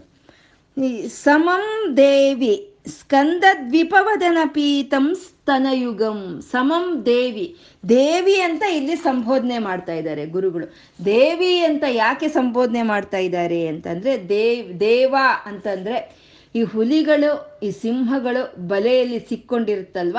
ಹಾಗೆ ಸಿಕ್ಕೊಂಡಿರೋ ಹಾಗೆ ಈ ಪ್ರಾಣಿಗಳನ್ನೆಲ್ಲ, ಈ ಮನುಷ್ಯರನ್ನೆಲ್ಲ ಮಾಯೆಯಲ್ಲಿ ಸಿಕ್ಕಾಕ್ಸಿರೋ ಅಂತ ಅವನು ಅವನು ದೇವ ಅಂತ. ಅಂದ್ರೆ ಆ ದೇವ ಅನ್ನೋದು ಪುರುಷ ಇದಾದ್ರೆ ಸ್ತ್ರೀ ಒಂದು ಲಿಂಗ ಅನ್ನೋದು ದೇವಿ ಅಂತ ಹೇಳೋದು. ಅಂದ್ರೆ ಈ ಎಲ್ಲಾ ಮನುಷ್ಯರನ್ನ ಮಾಯದಲ್ಲಿ ಮುಣುಗ್ಸಿ, ಮುಣುಗ್ಸಿರೋ ಅಂತ ಅಮ್ಮನವರು ದೇವಿ ಅಂತ. ಅಷ್ಟೇನಾ? ಅಂತಂದ್ರೆ ಅಮ್ಮನವರು ಸ್ವತಃ ತಾವೇ ಒಂದು ಮಾಯೆಯಲ್ಲಿ ಮುಳುಗಿದಾರಂತೆ ಅದು ಯಾವ ಮಾಯೆಯಲ್ಲಿ ಅಂತ ಅಂದ್ರೆ ಭಕ್ತರು, ಆ ಭಕ್ತರ ಒಂದು ಭಕ್ತಿ ಅನ್ನೋ ಒಂದು ಮಾಯೆಯಲ್ಲೇ ಅಮ್ಮನವರು ಸ್ವತಃ ತಾವೇ ಬಂದಿ ಆಗಿ ಹೋಗಿದಾರಂತೆ. ಆ ಭಕ್ತರು ತೋರಿಸೋ ಅಂತ ಒಂದು ಪ್ರೀತಿಗೆ, ಭಕ್ತರು ತೋರಿಸೋ ಅಂತ ಒಂದು ಗೌರವದಲ್ಲಿ ಅಮ್ಮನವರು ಒಂದು ಬಂಧನದಲ್ಲಿ ಸಿಕ್ಕಿಬಿಟ್ಟಿದ್ದಾರೆ ಆ ಸಿಕ್ಕಿರೋ ಅಂತ ಅವಳೆ ಅಮ್ಮ ದೇವಿ ಅಂತ. ಅಷ್ಟೇನಾ ಅಂತಂದ್ರೆ ಪಂಚದಶಾಕ್ಷರಿ ಮಂತ್ರದ ಒಂದು ಹದಿನೈದು ಅಕ್ಷರಗಳಲ್ಲಿ ಬಂದಿಯಾಗಿ ಇರೋ ಅಂತ ಅಮ್ಮನವರು ದೇವಿ ಅಂತ. ಅಂದ್ರೆ ಇಲ್ಲಿ ಆ ವಕ್ಷೋಜಗಳ ಒಂದು ವರ್ಣನೆಯನ್ನು ಮಾಡುವಾಗ ಗುರುಗಳು ಯಾಕೆ ಇಲ್ಲ ದೇವಿ ಅಂತ ಹೇಳಿದ್ರು? ಪಂಚದಶಾಕ್ಷರಿ ಮಂತ್ರದಲ್ಲೇ ಬಂದಿಯಾಗಿದ್ದಾಳೆ ಅಮ್ಮನವರು ದೇವಿ ಅಂತ. ಯಾಕೆ ಹೇಳಿದ್ರು ಅಂತ ಅಂದ್ರೆ, ಅಮ್ಮನವರ ಒಂದು ಶರೀರ ಅನ್ನೋದು ರಕ್ತ ಮಾಂಸಮಯಗಳಿಂದ ಕೂಡಿರೋ ಅಂತ ಶರೀರ ಅಲ್ಲ ಅದು. ಅದು ಮಂತ್ರಮಯವಾಗಿರೋ ಅಂಥ ಶರೀರ. ಇಲ್ಲಿ ಸ್ತನಗಳ ವರ್ಣನೆಯನ್ನು ಮಾಡ್ತಾ ಇದ್ದಾರೆ ಅಂತಂದ್ರೆ, ಇಲ್ಲಿ ಸಮಂ ದೇವಿ ಸ್ಕಂದ ದ್ವಿಪವದನ ಪೀತಂ ಅಂತ ಹೇಳ್ತಾ ಇದ್ದಾರೆ. ಸ್ಕಂದ ದ್ವಿಪವದನ ಪೀತಂ ಸ್ತನಯುಗಂ ಅಂತ. ಅಂದ್ರೆ ಸ್ಕಂದ ದ್ವಿಪವದನ. ಸ್ಕಂದ ಅಂದ್ರೆ ಸುಬ್ರಹ್ಮಣ್ಯನು. ದ್ವಿಪವದನ ಅಂದ್ರೆ ಗಣಪತಿ. ಅಂದ್ರೆ ಅಮ್ಮನವರ ಒಂದು ಎರಡು ವಕ್ಷಸ್ಥಲಗಳಲ್ಲಿನೂ ಒಂದೇ ಸಲಿ, ಆ, ಗಣಪತಿ ಮತ್ತೆ ಸ್ಕಂದ ಇಬ್ಬರು ಒಂದೇ ಸಲಿ ಸ್ತನಪಾನವನ್ನು ಮಾಡ್ತಾ ಇದ್ದಾರಂತೆ. ಒಬ್ಬರು ಒಂದೇ ಸಲಿ. ಸಮಂ ದೇವಿ ಇಬ್ಬರು ಒಂದೇ ಸಮವಾಗಿ ಆ ಅಮ್ಮನವರ ಎರಡು ವಕ್ಷಸ್ಥಲಗಳಲ್ಲಿಂದ ಇಬ್ಬರು ಸ, ಸ್ಕಂದನು, ಗಣಪತಿ ಇಬ್ಬರು ಒಂದೇ ಸಲಿ ಸ್ತನಪಾನವನ್ನು ಮಾಡ್ತಾ ಇದ್ದಾರೆ ಅಂತ ಇಲ್ಲಿ ಗುರುಗಳು ಮೊಟ್ಟ ಮೊದಲೇ ಹೇಳ್ತಾ ಇದ್ದಾರೆ. ಅಂದ್ರೆ ಅಮ್ಮನವರ ವಕ್ಷೋಜಗಳನ್ನ ವರ್ಣನೆ ಮಾಡೋವಾಗ ಇಲ್ಲೂ ಮಾತೃತ್ವವನ್ನು ತರ್ತಾ ಇದ್ದಾರೆ. ಇಲ್ಲಿ ಯಾವುದೇ ಒಂದು ಅಶ್ಲೀಲತೆಯದಗೆ ಇಲ್ಲಿ ಒಂದು ಜಾಗ ಅಂತ ಇಲ್ಲಿ ಇಲ್ಲ. ಮಾತೃತ್ವ, ಸಮಸ್ತ ಪ್ರಕೃತಿಗೆ, ಸಮಸ್ತ ಜೀವರಾಶಿಗಳಿಗೂ ಆ, ಸೂರ್ಯಚಂದ್ರರ ಮೂಲಕ ಅನ್ನವನ್ನು ಕೊಡ್ತಾ ಇರೋವಂಥ ಅಮ್ಮನವರ ವಕ್ಷಸ್ಥಳಗಳು ಅಂತ ಆ ಮಾತೃತ್ವವನ್ನು ಹೇಳ್ತಾ ಇದ್ದಾರೆ. ಆ ಸ್ಕಂದನು, ಆ ಗಣಪತಿ ಅಮ್ಮನವರ ಒಂದು ವಕ್ಷಸ್ಥಳಗಳಲ್ಲಿ ಪಾನವನ್ನು ಮಾಡ್ತಾ ಇದ್ದಾರೆ ಅಂತಂದ್ರೆ ಅಲ್ಲಿ ಆ ಮಾತೃತ್ವವನ್ನು ಇಲ್ಲಿ ಹೇಳ್ತಾ ಇದ್ದಾರೆ ಗುರುಗಳು. ಅಂದ್ರೆ ತಾವೂನು ಶಂಕರರುನು, ಸ್ಕಂದನಿಗೂ ಗಣಪತಿಗೂ ಸಮಾನವಾಗಿ ತಾವು ಒಬ್ಬ ಮಗನಾಗಿ ಅಮ್ಮನವರಿಗೆ ಆ ವಕ್ಷೋಜಗಳನ್ನು ಧ್ಯಾನಿಸ್ತಾ, ಆ ವಕ್ಷೋಜಗಳನ್ನು ಭಾವನೆ ಮಾಡ್ತಾ, ಆ ವಕ್ಷೋಜಗಳ ಒಂದು ಸೌಂದರ್ಯವನ್ನ ವರ್ಣನೆ ಮಾಡ್ತಾ ಇದ್ದಾರೆ ಇಲ್ಲಿ ಗುರುಗಳು. ಸಮಂ ದೇವಿ ಸ್ಕಂದ ದ್ವಿಪವದನ ಪೀತಂ ಸ್ತನಯುಗಂ. ಹಾಗೆ ಎರಡು ಒಂದು ವಕ್ಷೋಜಗಳಿಂದ ಒಂದೇ ಸಲಿ ಸ್ಕಂದನು, ಗಣಪತಿ ಇಬ್ರು ಸ್ತನಪಾನವನ್ನು ಮಾಡ್ತಾ ಇದ್ದಾರಂತೆ. ತವೇದಂ ನಃ ಕೇದಂ, ಹರತು ಸತತಂ ಪ್ರಸ್ತುತ ಮುಖಂ ಅಂತ ಹೇಳ್ತಾ ಇದ್ದಾರೆ. ಸತತಂ ಪ್ರಸ್ತುತ ಮುಖಂ ಅಂದ್ರೆ ಅಮ್ಮನವರ ವಕ್ಷೋಜಗಳಲ್ಲಿ ಆ ಕ್ಷೀರ ಅನ್ನೋದು, ಆ ಹಾಲು ಅನ್ನೋದು ಯಾವಾಗ ಉತ್ಪನ್ನವಾಗ್ತಾ ಇದೆ ಅಂತ ಅಂದ್ರೆ ಸತತಂ ಅಂತ ಹೇಳ್ತಾ ಅಂದ್ರೆ ಅಂದ್ರೆ ನಿರಂತರವಾಗಿ ನಿಲ್ಲದಲೆ ಅಮ್ಮನವರ ವಕ್ಷೋಜಗಳಲ್ಲಿ ಹಾಲು ಅನ್ನೋದು ಉತ್ಪನ್ನವಾಗ್ತಾ ಇದೆ ಅಂತ. ಸಾಮಾನ್ಯ ನಮ್ಗಾದ್ರೆ ಮಕ್ಕಳು ಇದ್ದಾಗ ಸಾಮಾನ್ಯ ನಮಗೆ ಆ ಮಕ್ಕಳು ಬಂದಾಗ ಮಕ್ಕಳು ಹುಟ್ಟಿದಾಗ ಆ ಮಕ್ಕಳು ಹಾಲು ಕುಡಿಯೋವರೆಗೂ ನಮ್ಮ ಒಂದು ವಕ್ಷೋಜಗಳಲ್ಲಿ ಹಾಲು ಅನ್ನೋದು ಉತ್ಪನ್ನವಾಗುತ್ತೆ ಆಮೇಲೆ ಆಗೋದಿಲ್ಲ ಅಲ್ವಾ? ಆದರೆ ಅಮ್ಮನವರು ಸತತಂ ಸತತಂ ಪ್ರಸ್ತುತ ಮುಖಂ ಅಂದರೆ ನಿರಂತರವಾಗಿ ಅಮ್ಮನವರ ಒಂದು ವಕ್ಷೋಜಗಳಲ್ಲಿ ಆ ಸ್ತನಪಾನ ಅನ್ನೋದು ಉತ್ಪನ್ನವಾಗ್ತಾ ಇದೆ ಅಂತ. ಅಂದ್ರೆ ಯಾವ್ದದು ಅಮ್ಮನವರ ವಕ್ಷೋಜಗಳಲ್ಲಿ ಉತ್ಪನ್ನವಾಗ್ತಾ ಇರುವಂತ ಸ್ತನಪಾನ ಯಾವುದು ಅಂದ್ರೆ ಅದು ಕರುಣಾರಸನಂತೆ. ಆ ಕರುಣಾರಸ ಅನ್ನೋದು ನಿರಂತರವಾಗಿ ಉತ್ಪನ್ನವಾಗ್ತಾ ಇದೆಯಂತೆ. ಅಂದ್ರೆ ಅಂಥ ಕರುಣಾರಸದಿಂದ ಕೂಡಿರೋ ಅಂತ ಅಮ್ಮನವ್ರನ್ನ ನಾವು ಧ್ಯಾನ ಮಾಡಿದಾಗ ನ ತವೇದಂ ಖೇದಂ ಅಂತ ಇದ್ದಾರೆ. ಅಂದ್ರೆ ಖೇದಂ ಅಂದ್ರೆ ಕಷ್ಟಗಳು. ನಮ್ಮ ಕಷ್ಟಗಳೆಲ್ಲ ತೀರಿ ಹೋಗುತ್ತಂತೆ. ಅಷ್ಟೇ ಅಲ್ವಾ? ಅಮ್ಮನವರಲ್ಲಿ, ಅಮ್ಮನವರ ವಕ್ಷೋಜಗಳಲ್ಲಿ ಆ ಕರುಣಾರಸ ಅನ್ನೋದು ಸಂಪೂರ್ಣವಾಗಿ, ನಿರಂತರವಾಗಿ ಅದು ದ್ರವಿಸ್ತಾ ಇದೆ ಅಂತ ಅಂದರೆ ಇನ್ನೆಲ್ಲಿರುತ್ತೆ ಕಷ್ಟ? ನಮ್ಗೆ ಏನೋ ಒಂದು ಕಷ್ಟ ಇದೆ ಅನ್ಬೇಕಾದ್ರೆ ಯಾರಾದರೂ ಸರಿ ನಮ್ಮನ್ನ ತಾಯಿ ಹಾಗೆ ನಮ್ಮನ್ನ ಓಲೈಸಿ, ನಮ್ಮನ್ನ ತಬ್ಕೊಂಡು, ನಮ್ಮ ಮೇಲೆ ಕರುಣೆಯನ್ನು ತೋರಿಸಿದ್ರೆ ನಮ್ಮ ಕಷ್ಟ ಎಲ್ಲಿರುತ್ತೆ? ಹೊರಟೋಗುತ್ತೆ ಅಲ್ವಾ? ಹಾಗೆ ಎಲ್ಲರಿಗೂ ಕರುಣೆಯನ್ನು ತೋರಿಸೋ ಅಂತ ಒಂದು ಅಮ್ಮನವರ ವಕ್ಷೋಜಗಳಲ್ಲಿ ಆ ಕರುಣಾ ರಸ ಅನ್ನೋದು ನಿರಂತರವಾಗಿ ಉತ್ಪನ್ನವಾಗ್ತಾ ಇದ್ರೆ ಆ ರೀತಿ ಧ್ಯಾನ ಮಾಡಿದವರಿಗೆ ತವೇದಂ ನಹ್ಕೇದಂ ಅದೆಲ್ಲ ಕಷ್ಟಗಳು ನಿವಾರಣೆ ಆಗಿ ಹೋಗುತ್ತೆ ಅಂತ ಗುರುಗಳು ಇಲ್ಲ ಅಮ್ಮನವರ ವಕ್ಷೋಜಗಳನ್ನು ವರ್ಣನೆ ಮಾಡ್ತಾ ಹೇಳ್ತಾ ಇದ್ದಾರೆ. ಅಮ್ಮನವರು ಸಮವಾಗಿ ಸ್ಪಂದನಿಗೂ ಗಣಪತಿಗೂ ಇಬ್ರಿಗೂ ಯಾವುದು ಭೇದ ಇಲ್ದಲೆ ಒಂದೇ ಸಲಿ ಸ್ತನಪಾನವನ್ನು ಮಾಡ್ ಮಾಡ್, ಮಾಡಿಸ್ತಾ ಇದ್ದಾಳೆ ಅಮ್ಮ ಅಂತ ಹೇಳ್ತಾ ಇಲ್ಲಿ ಅಮ್ಮನವ್ರಿಗೆ ಎಲ್ಲರೂ ಒಂದೇ ಎಲ್ಲರೂ ಒಂದೇ ಸಮ ಅನ್ನೋದನ್ನ ಇಲ್ಲಿ ಹೇಳ್ತಾ ಇದ್ರೆ, ಇನ್ನು ಮುಂದಿನ ಎರಡು ಪಾದಗಳಲ್ಲಿ ಯದಾಲೌಕ್ಯ ಆಶಂಕಾಕುಲಿತ ಹೃದಯೋ ಹಾಸಜನಕಃ ಅಂತ ಹೇಳ್ತಾ ಇದ್ದಾರೆ. ಅಂದ್ರೆ ಹಾಸಜನಕ ಅಂತಂದ್ರೆ ಗಣಪತಿನ ಹಾಸಜನಕ ಅಂತ ಹೇಳೋದು, ಗಣಪತಿನ. ಈ ಸ್ಕಂದರು, ಗಣಪತಿ ಇಬ್ರು ಅಮ್ಮನವರ ಒಂದು ಸ್ತನಪಾನವನ್ನು ಮಾಡ್ತಾ ಇದ್ರೆ ಇವನೇನ್ ಮಾಡ್ತಾನೆ ನೋಡ್ ನೋಡಿ ಆಟ ಆಡ್ಕೊಂಡು, ಆಡ್, ಆಟ ಆಡ್ಕೊಂಡು ಹಾಲು ಕುಡಿತಾ ಇದ್ದಾನಂತೆ ಗಣಪತಿ. ಆ ಕಡೆ ನೋಡೋದು, ಈ ಕಡೆ ನೋಡೋದು, ತಲೆ ಮೇಲೆ ಕೈ ಇಟ್ಕೊಳ್ಳೋದು.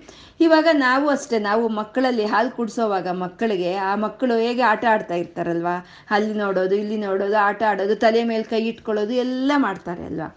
ಆದರೆ ನಾವು ಒಂದು ರೀತಿ ಅಂಧಕಾಸುರರೇ ಅನಿಸುತ್ತೆ. ಅದನ್ನೆಲ್ಲ ನಾವೇನು ಅನುಭವಿಸ್ಲೇ ಇಲ್ಲ. ಮಕ್ಕಳಿಗೆ ಹಾಲು ಕುಡಿಸೋವಾಗ ಅವ್ರು ಆಡೋ ಆಟಗಳು ಅದು ಯಾವುದು ನಾವು ನೋಡ್ತಾ ಇಲ್ಲ ಎಂಥ ಮುದ್ದಾಗಿರುತ್ತೆ ಅಲ್ವಾ ಅದು? ಅದೇ ಹಾಸಜನಕ ಅಂದರೆ ಅದೇನೆ. ಈ ಗಣಪತಿ ಅಮ್ಮನವರ ಒಂದು ಸ್ತನಪಾನವನ್ನು ಮಾಡ್ತಾ ಅವನು ಅವನು ಅನ್ಕೊಳ್ತಾನಂತೆ, ಇದೇನು ಅಮ್ಮನವರ, ಅಮ್ಮ, ಅಮ್ಮನ ಒಂದು ವಕ್ಷಸ್ಥಳ ನನ್ನ ತಲೆ ಮೇಲೆ ಇರೋ ಕುಂಭಸ್ಥಳದ ಹಾಗೆ ಇದೆ ಅಲ್ವಾ? ಅಮ್ಮ ಎಲ್ಲ ಕಳ್ತನ ಮಾಡಿಬಿಟ್ಟಿದ್ದಾಳೆ ನನ್ನ ಕಂ, ಕುಂಭಸ್ಥಳವನ್ನ. ಕಳ್ತನ ಮಾಡಿಬಿಟ್ಟು ತಾನು ತಗೊಂಡು ಬಂದು ಇಲ್ಲಿ ಇಟ್ಕೊಂಡಿದ್ದಾಳೆ ಅಂತ ಹೇಳಿ ಅವನಿಗೆ ಭಯ ಆಗೋಗಿ ತಲೆ ಮೇಲೆ ಕೈ ಇಟ್ಕೊಂಡು ನೋಡ್ಕೊಳ್ತಾನಂತೆ, ಇದೆಯಾ ಇಲ್ವಾ ಅಂತ.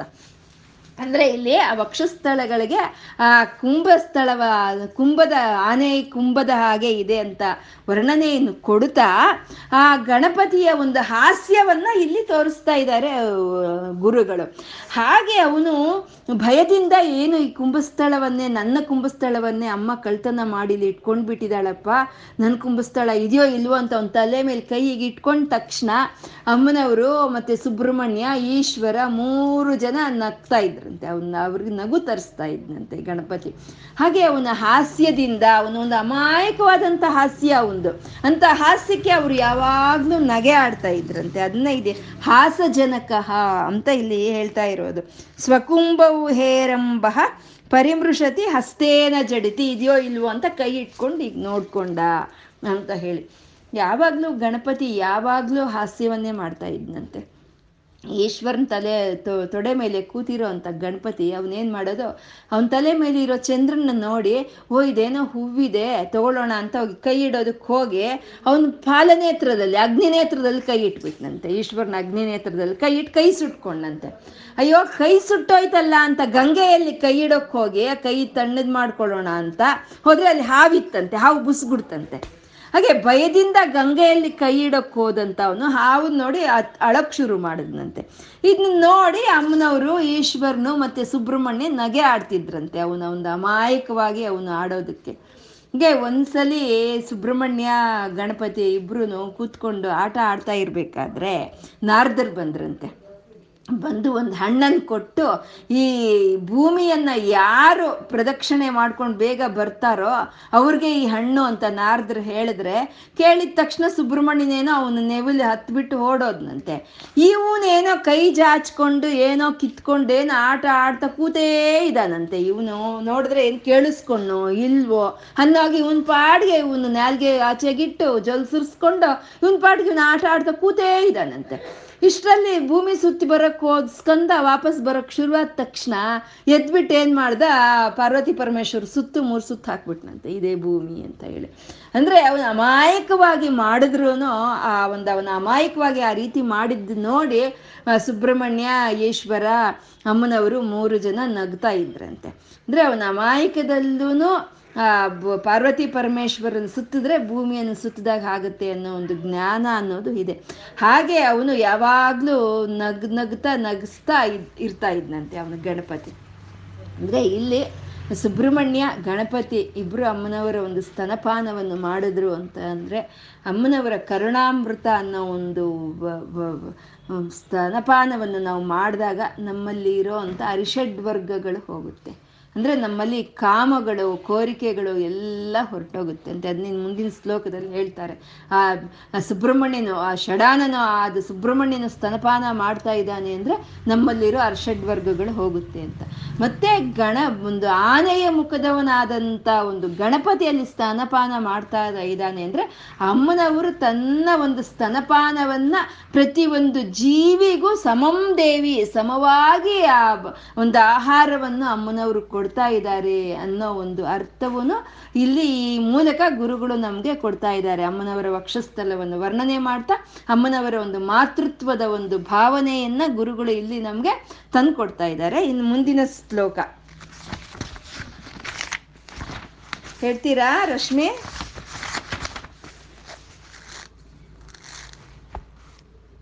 ಸುಮಾ ಇದ್ದೀರಾ?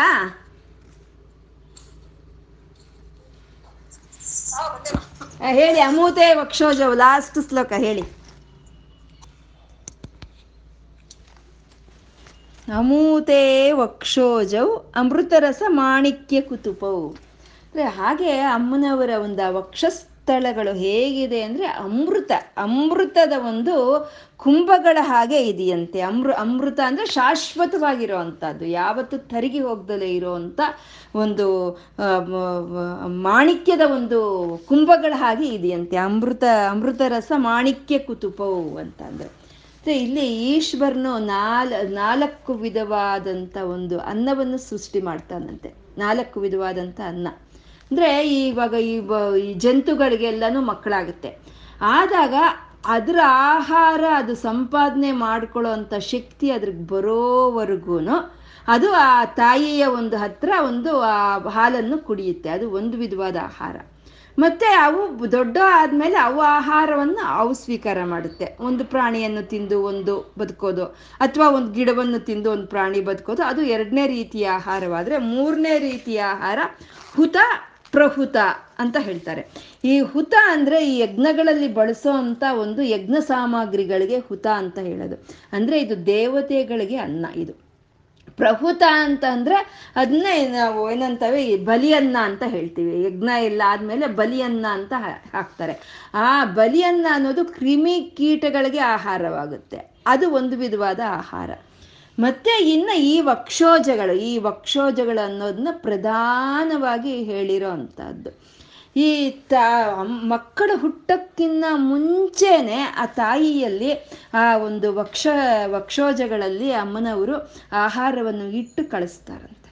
ಅಂದ್ರೆ ನಮ್ಮ ಅಜ್ಜಿ ನಮ್ಮ ಅಜ್ಜಿ ಹುಟ್ಟೋಕ್ಕಿನ್ನ ಮುಂಚೆನೆ ಅವರ ಅಮ್ಮನಲ್ಲಿ ಆ ಅಜ್ಜಿಗಾಗಿ ಆ ಹಾಲನ್ನು ಆ ವಕ್ಷೋಜಗಳಲ್ಲಿ ಇಟ್ಟು ಆ ತಾಯಿ ಕಳಿಸಿದಾಳೆ. ಹಾಗೆ ಅಮ್ಮ ಹುಟ್ಟಕ್ಕಿನ್ನ ಮುಂಚೆನೆ ಅಜ್ಜಿಯಲ್ಲಿ ಆ ವಕ್ಷೋಜಗಳನ್ನು ಇಟ್ಟು ಅದರಲ್ಲಿ ಒಂದು ಆಹಾರವನ್ನು ಇಟ್ಟು ಕಳಿಸಿದಾಳೆ. ಹಾಗೆ ನಾವು ಹುಟ್ಟೋದಕ್ಕಿಂತ ಮುಂಚೆನೆ ಅಮ್ಮನಲ್ಲಿ ಆ ವಕ್ಷೋಜಗಳಲ್ಲಿ ಆ ಹಾಲನ್ನು ಇಟ್ಟು ಅಮ್ಮ ಕಳಿಸಿದಾಳೆ ಅಂತ.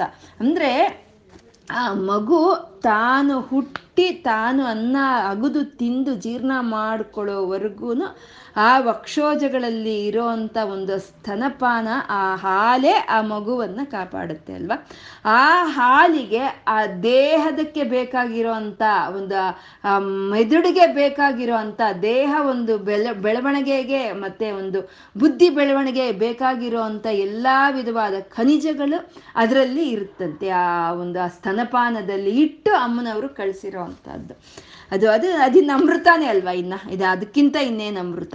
ಹಾಗೆ ಮಕ್ಕಳು, ಆ ಕುಡಿಯೋ ಅಂಥ ಮಕ್ಕಳು ಏನಾದರೂ ತಿಂತಾ ಇದ್ರು ಅವ್ರಿಗೆ ಅಭ್ಯಾಸ ಇರಬೇಕಾದ್ರೆ ಆ ಸ್ತನಪಾನದ ಮೇಲೆ ಚಟ ಜಾಸ್ತಿ. ಅವ್ರಿಗೆ ಆ ಸ್ತನಪಾನ ಮಾಡಿದ್ರೇನೆ ಅವ್ರಿಗೆ ಏನೇ ತಿಂದ್ರು, ಆ ತಾಯಿ ಹತ್ರ ಹಾಲು ಕುಡಿದ್ರೇನೆ ಅವ್ರಿಗೆ ಒಂದು ಸಂತೋಷ ಅಂತ ಆಗೋ ಅಂಥದ್ದು ಅಂದರೆ ಅಷ್ಟು ಅಮೃತವಾಗಿರೋ ಅಂಥದ್ದು ಮತ್ತೆ ಒಂದು ಸಾಮಾನ್ಯ ಜನರಾದಂಥ ನಮ್ಮ ಒಂದು ತಾಯಿ ಮಕ್ಕಳ ಅನುಬಂಧನೇ ಆಗಿರ್ಬೇಕಾದ್ರೆ ಇನ್ನು ಜಗಜ್ಜನನಿಯ ಆದ ಅಮ್ಮನವರು ಅವಳ ವಕ್ಷೋಜಗಳಿಂದ ಈ ಸಮಸ್ತ ಜಗತ್ತಕ್ಕೂ ಅವಳು ಒಂದು ಆಹಾರವನ್ನು ಕೊಡ್ತಾ ಇದ್ದಾಳೆ ಅಂತ ಹೇಳೋದ್ರಲ್ಲಿ ನನಗೆ ಯಾವುದು ಸಂದೇಹ ಇಲ್ಲ ಅಂತ ಶಂಕರರು ಹೇಳ್ತಾ ಇದ್ದಾರೆ. ನ ಸಂದೇಹಸ್ಪಂದೋ ನಗಪತಿ ಪತಾಕೆ ಮನಸ್ಸಿನಹ ಅಂತ ಹೇಳ್ತಾ ಇದ್ದಾರೆ. ನಂಗೆ ಯಾವ ಸಂದೇಹನೂ ಇಲ್ಲಮ್ಮ. ನಿನ್ನ ವಕ್ಷೋಜಗಳ ಒಂದು ರೂಪದಲ್ಲಿ ಈ ಸಮಸ್ತ ಜಗತ್ತಿಗೂ ನೀನು ಆಹಾರವನ್ನು ಕೊಡ್ತಾ ಇದೀಯಾ ಅನ್ನೋದ್ರಲ್ಲಿ ನನ್ಗೆ ಯಾವುದು ಸಂದೇಹ ಇಲ್ಲ. ಹಾಗೆ ಅಮೃತ ಭಾಂಡಗಳಾಗಿ ಇದೆ ನಿನ್ನ ವಕ್ಷೋಜಗಳು ಅಂತ ಇಲ್ಲಿ ಗುರುಗಳು ಹೇಳ್ತಾ ಇದ್ದಾರೆ. ನ ಸಂದೇಹ ಸ್ಪಂದೋ ನಗಪತಿ ಪತಾಕೆ ಮನಸ್ಸಿನಹ ಅಂತ. ಪಿಬಂತೌ ತೌ ಯಸ್ಮಾತ್ ಅವಿದಿತ ವಧೂ ಸಂಗರಸಿಕೌ.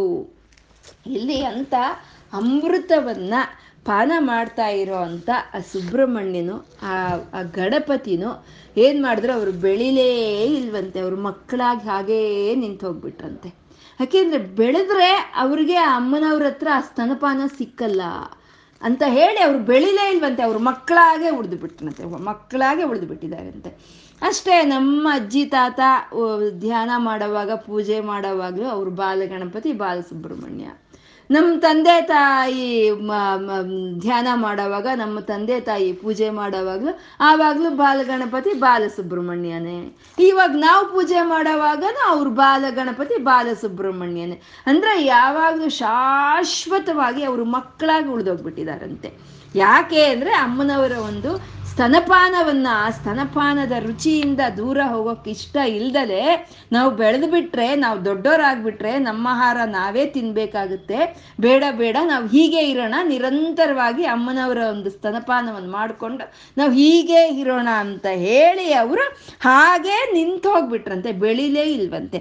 ಅದೇ ಯಸ್ಮಾದವಿದಿತ ವಧು ಸಂಗರಸಿಕವು ಇನ್ನು ಯಾವ ಹೆಣ್ಣಿನ ಜೊತೆ ಸಾಂಗತ್ಯವೇ ಅವ್ರು ಮಾಡಲೇ ಇಲ್ವಂತೆ. ಅಮ್ಮನ ಹತ್ರ ಮಕ್ಕಳಾಗಿ ಉಳಿದು ಬಿಟ್ರಂತೆ ಅವರು. ಅಷ್ಟೇ ಸ್ಕಂದ ಗಣಪತಿ ಇಬ್ರು ಬ್ರಹ್ಮಚಾರಿಗಳಲ್ವಾ? ಅಂದ್ರೆ ಆ ಬ್ರಹ್ಮಾನಂದವೇ ಸಾಕು ನಮ್ಗೆ, ಇದು ಯಾವುದು ಬೇಡ ಅಂತ.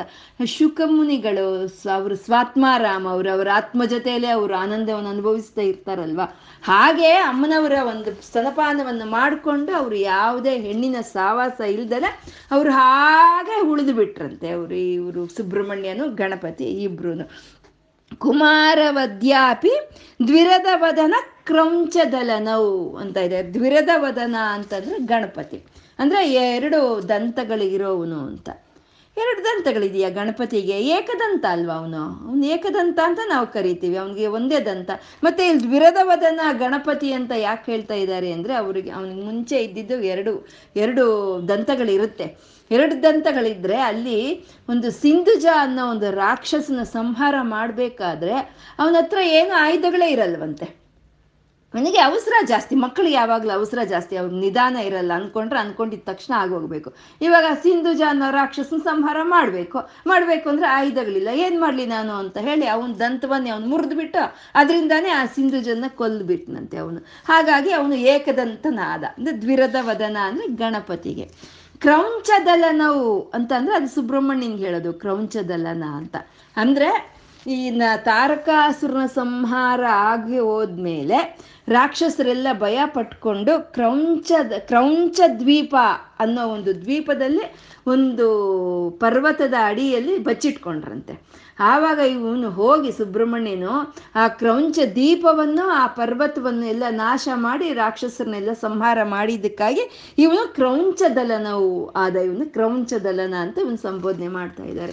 ಅಂದರೆ ಇಲ್ಲಿ ಈ ಅಮ್ಮನವರ ಒಂದು ಸ್ತನ ಪಾನ ಅನ್ನೋದು ಅಷ್ಟು ಅಮೃತಮಯವಾಗಿರೋದ್ರಿಂದ ಆ ಕುಮಾರ, ಸ್ಕಂದ ಇಬ್ರು ಹಾಗೆ ಬಾಲರಾಗೆ ಉಳಿದು ಬಿಟ್ಟಿದ್ದಾರೆ ಅಂತ ಹೇಳ್ತಾ ಇದ್ದಾರೆ. ಇಲ್ಲಿ ಗುರುಗಳು ಯಾವುದೇ ಒಂದು ಒಂದು ಹೆಣ್ಣಿನ ಸಂಘವನ್ನು ಮಾಡ್ದಲೆ ಅಮ್ಮನವರ ಹತ್ರ ಮಕ್ಕಳಾಗೆ ಇದ್ಬಿಟ್ಟಿದ್ದಾರೆ ಅಂತ ಇಲ್ಲಿ ಗುರುಗಳು ಅಮ್ಮನವರ ಒಂದು ವಕ್ಷೋಜಗಳನ್ನು ವರ್ಣಿಸುವಾಗ ಆ ಮಾತೃತ್ವವನ್ನೇ ಆ ಮಾತೃತ್ವವನ್ನೇ ಪ್ರಧಾನವಾಗಿ ತೋರಿಸ್ತಾ ಇದ್ದಾರೆ.